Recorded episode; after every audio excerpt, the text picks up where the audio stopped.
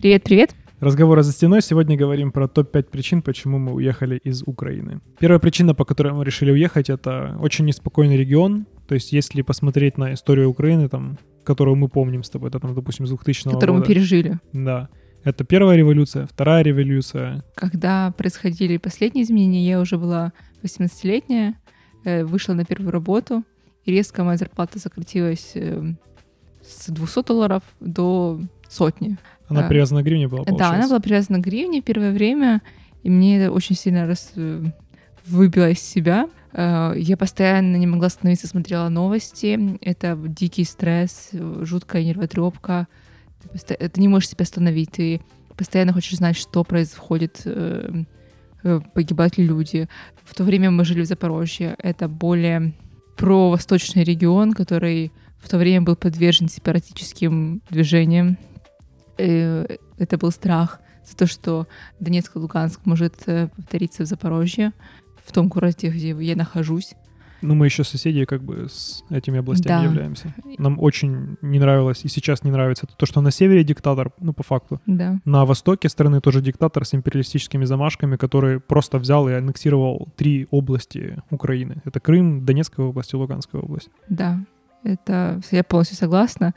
Но раньше война, когда мы росли, казалась очень далекой, какой-то э, невероятной. Да, Что-то... вот эти новости там про Сирию, про Да, э, Иран, ка- там казалось, что это невозможно. Да. Это, э, это что-то из книжек, это что-то фан- фантастическое. э, И то, что это происходит у тебя в, в своей стране, это меня вводило в жуткую панику. Непонятно, что будет дальше, и будут ли эти будущие года спокойные, или опять будет что-то такое странное происходить. Да, И- непонятно, как покупать свое жилье, или ты можешь его лишиться, как это произошло в Донецке и Луганске.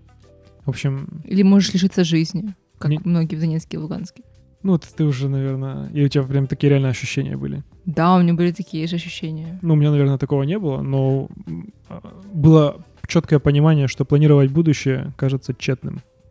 Это э, обострилось после того, как э, стали приезжать э, люди из Донецка и Луганска и с, с рассказами о том, как это происходило, с болью в глазах, и да, это тяжело.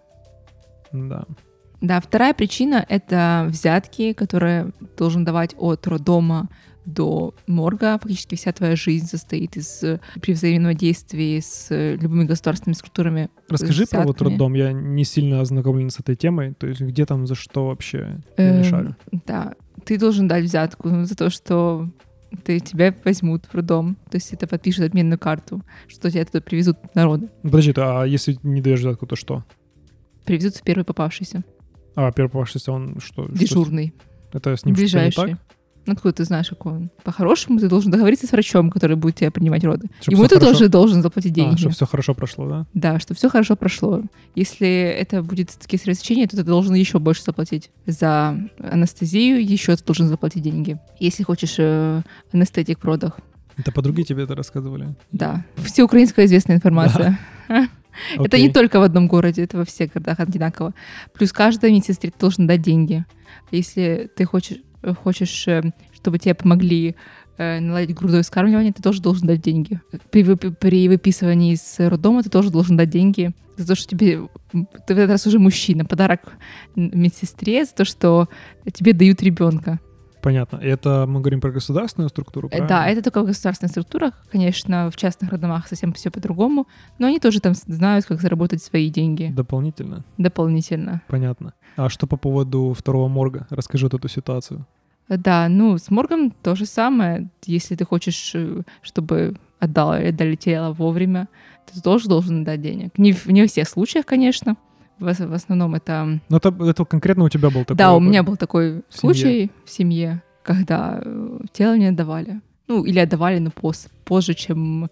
э, То есть у них был рабочий удобно. день, но они не хотели просто, а залупились, не хотели Да, отдавать. не хотели отдавать, и, э, И сказали, они не будет готово к этому нужному сроку.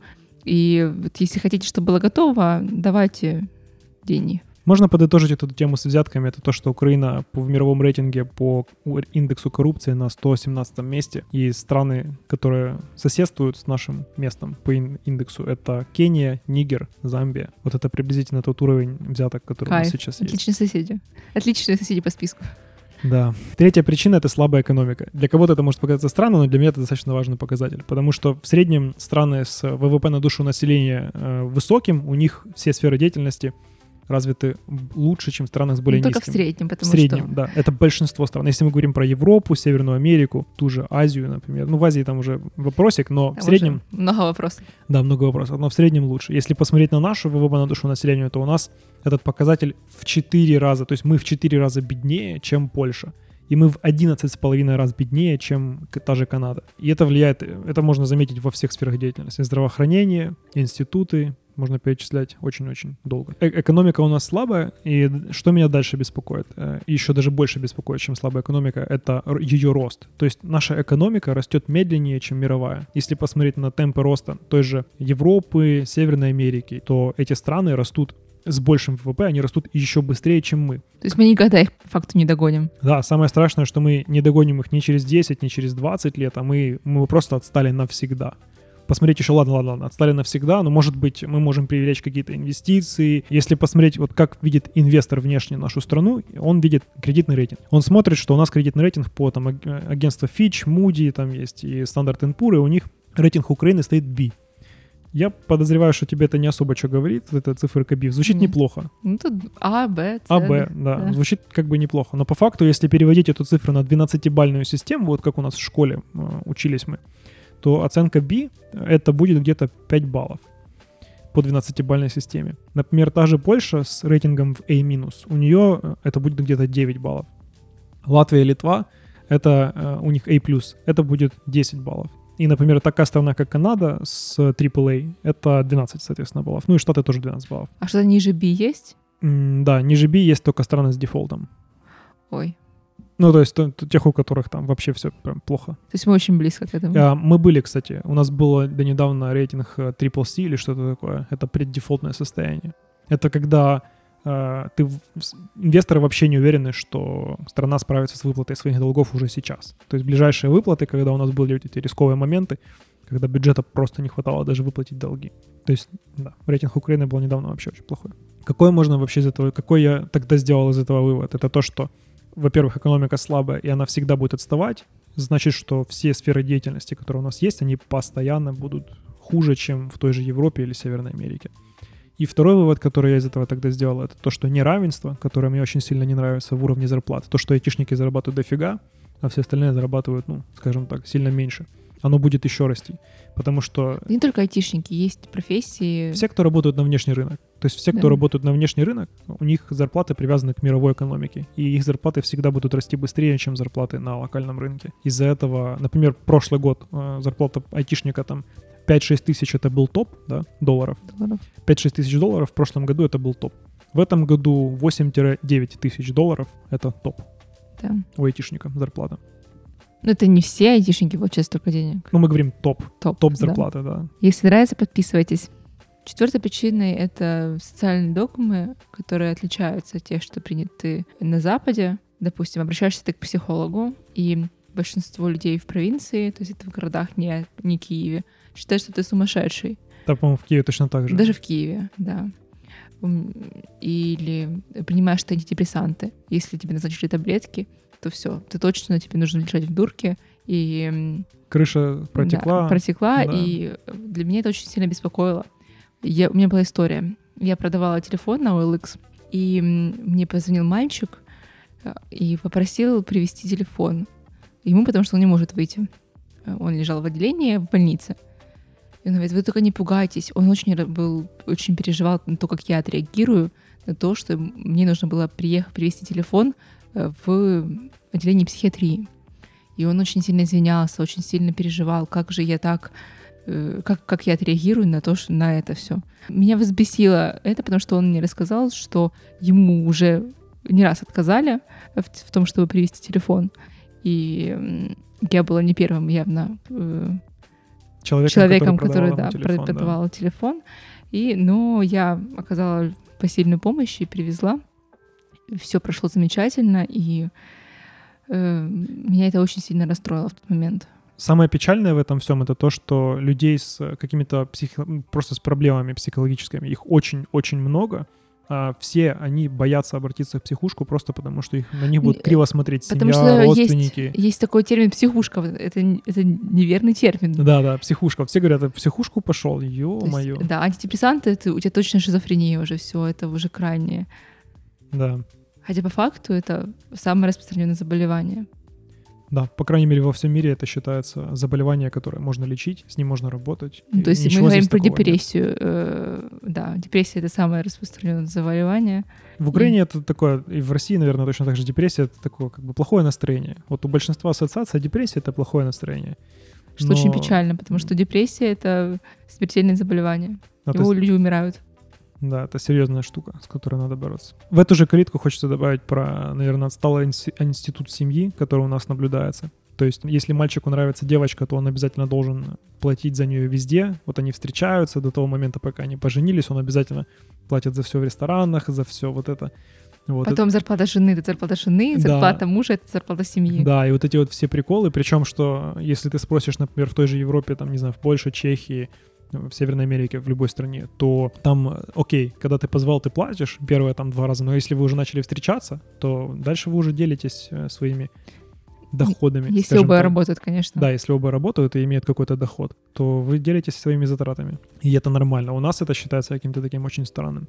Ну и много чего в семейных отношениях, можно сказать, да. устоявшегося, что, что считается такое ретроградское и советское, от чего уже хочется избавиться, но, к сожалению, везде. Место женщины на кухне, да-да-да, место женщины. А мужик должен там с копьем идти добывать и так далее. Ну, по-хорошему, женщина еще и работает, воспитывает детей, э, убирает, готовит, а мужчина... Ну, делает все то же самое, что мужик, только еще все, еще все по дому и с детьми и все остальное. Еще в идеале должна работать. А мужик ничего не делает. Кому-то это может быть выгодно. Не самое здоровое отношение, можно так сказать. Да. Еще меня очень беспокоило отношение к сексуальным меньшинствам в Украине. У меня есть знакомые геи, и они вынуждены жить подпольно, чтобы их никто не осуждал и обсуждал. Но по итогу их все равно осуждают и обсуждают все вокруг, соседи и люди.